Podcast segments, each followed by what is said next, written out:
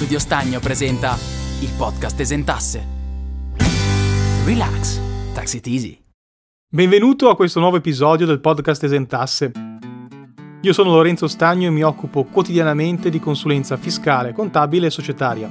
Se vuoi conoscermi meglio e approfondire i temi che tratto nelle varie puntate del podcast, visita il profilo Instagram Studio Stagno e il sito www.davideberti.it. L'argomento che andiamo ad affrontare in questa puntata è quello dell'eredità. Cercherò di spiegarti prima come funziona dal punto di vista del codice civile e poi come funzioni dal punto di vista fiscale. Iniziamo quindi subito a vedere cosa prevede la legge con riferimento al passaggio di un patrimonio in eredità. La prima cosa da sapere è che la successione può essere di due tipi, legittima o testamentaria. Ma cosa significa? Facile. Se il defunto ha lasciato un testamento, allora il patrimonio andrà diviso secondo le ultime volontà del disponente. Se invece non c'è un testamento, la distribuzione del patrimonio fra gli eredi seguirà quanto previsto dalla legge. Nel codice civile, infatti, sono previste delle regole specifiche di distribuzione dei beni del defunto a seconda di chi siano gli eredi. Ovviamente la legge attribuisce la maggior parte del patrimonio che cade in successione ai parenti più stretti del defunto. Per spiegare meglio questo concetto ti faccio un paio di esempi con i casi che si verificano più frequentemente. Prendiamo il caso di Marco che muore lasciando come eredi solamente la moglie e il figlio. Il patrimonio di Marco diventa per metà della moglie e per l'altra metà del figlio. Un altro caso frequente è quello in cui gli eredi siano il coniuge e più figli. In questo caso 1/3 del patrimonio va al coniuge e i restanti 2/3 devono essere divisi in parti uguali fra i figli. Questo fondamentalmente è quello che succede quando non c'è un testamento. Andando invece ad analizzare quello che succede quando c'è un testamento, bisogna fin da subito sapere che esistono delle quote cosiddette di legittima, previste dal Codice Civile, che stabiliscono la parte minima del patrimonio del defunto che deve essere attribuita a ciascun erede. Queste quote sono diverse da quelle previste per l'attribuzione del patrimonio quando manca il testamento. Infatti la legittima non vincola tutto il patrimonio, una parte di questo resta libera. Quindi con il testamento si può decidere la destinazione di tutto il patrimonio o solo della parte libera dalla quota di legittima. Il testamento può dare indicazioni sulla destinazione di tutto il patrimonio del defunto, ma se un erede riceve meno di quella che sarebbe la sua quota di legittima, può impugnare il testamento. Facciamo un esempio. Muore Mario, che lascia succedergli la moglie e 2 figli. Le quote di legittima vincolanti il patrimonio di Mario sono pari a 3/4, infatti 1/4 del patrimonio deve andare alla moglie e la restante metà del patrimonio deve essere invece divisa in parti uguali fra i figli. La parte libera è quindi il restante 1/4 del patrimonio. Se Mario nel suo testamento decidesse di lasciare tutto ai 2 figli, la moglie potrebbe a questo punto impugnare il testamento per ottenere quel quarto di patrimonio che le spetta. Se ne vuoi sapere di più, trovi un articolo sul sito www.davideberti.it dove ho riepilogato in una tabella quali siano le quote di legittima. Questa era una premessa doverosa prima di iniziare ad affrontare nello specifico il tema del testamento.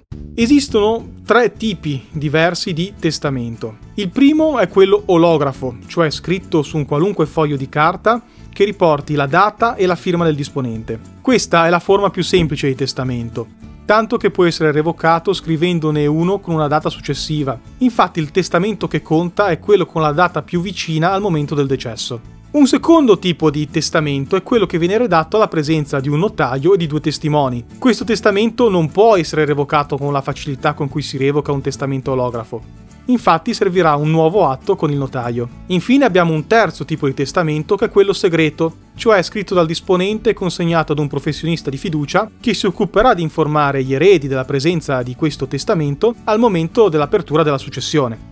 Il testamento può identificare non solamente degli eredi, ma anche dei legatari. I legatari sono soggetti che in virtù del testamento vantano dei diritti solamente su alcuni beni specifici del patrimonio del defunto. La grande differenza fra erede e legatario è che il legatario non subentra nei debiti del defunto.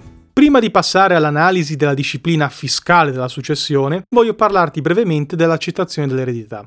Quando per testamento o per legge si è chiamati all'eredità, si può accettare o rinunciare. Esiste però anche una 3ª via, che è l'accettazione con beneficio di inventario. Questa 3ª via è solitamente la migliore, poiché prevede che si risponda dei debiti ereditati solamente nel limite del valore dei beni ricevuti. L'accettazione o la rinuncia vengono effettuate con un atto pubblico davanti a un notaio. In caso di rinuncia da parte di un erede, subentrano nell'asse ereditario i suoi eredi, per quello che ha l'istituto della rappresentazione. Facciamo un esempio per capire meglio come funziona la rappresentazione. Muore il nonno, uno dei figli rinuncia all'eredità e allora subentrano come eredi i nipoti. Non c'è sempre il bisogno di accettare o rinunciare. L'accettazione infatti è fondamentale quando occorre procedere a una divisione dei beni ereditati fra tutti gli eredi. Inoltre l'accettazione può anche essere tacita, cioè senza ricorrere ad un atto pubblico con un notaio, quando c'è un comportamento esplicito che dimostra l'interesse dell'erede verso il patrimonio del defunto. Dopo questa breve analisi delle regole previste dal nostro Codice Civile in materia di eredità, possiamo passare ad occuparci della parte fiscale. Nel nostro ordinamento esiste un'imposta specifica che va a colpire l'eredità, che è l'imposta di successione. In realtà, come vedremo fra poco, in alcuni casi ci sono anche altre imposte che vanno a gravare sull'eredità. Ma andiamo con ordine e analizziamo subito il meccanismo di calcolo dell'imposta di successione. Questa imposta prevede un sistema di aliquote e franchigie che serve a mitigare il prelievo fiscale a seconda del grado di parentela fra erede e defunto. Più l'erede è un parente stretto del defunto e minore sarà l'imposta di successione. Il procedimento da seguire per calcolare l'imposta dovuta parte dal sottrarre dal valore dei beni caduti in successione la franchigia. Se il valore dei beni supera la franchigia e quindi c'è un valore residuo, questo valore residuo deve essere aumentato del 10%. Questo aumento del 10% è previsto dalla legge perché si presume che in eredità cadano anche alcuni beni che non sono registrati, come per esempio gioielli o opere d'arte.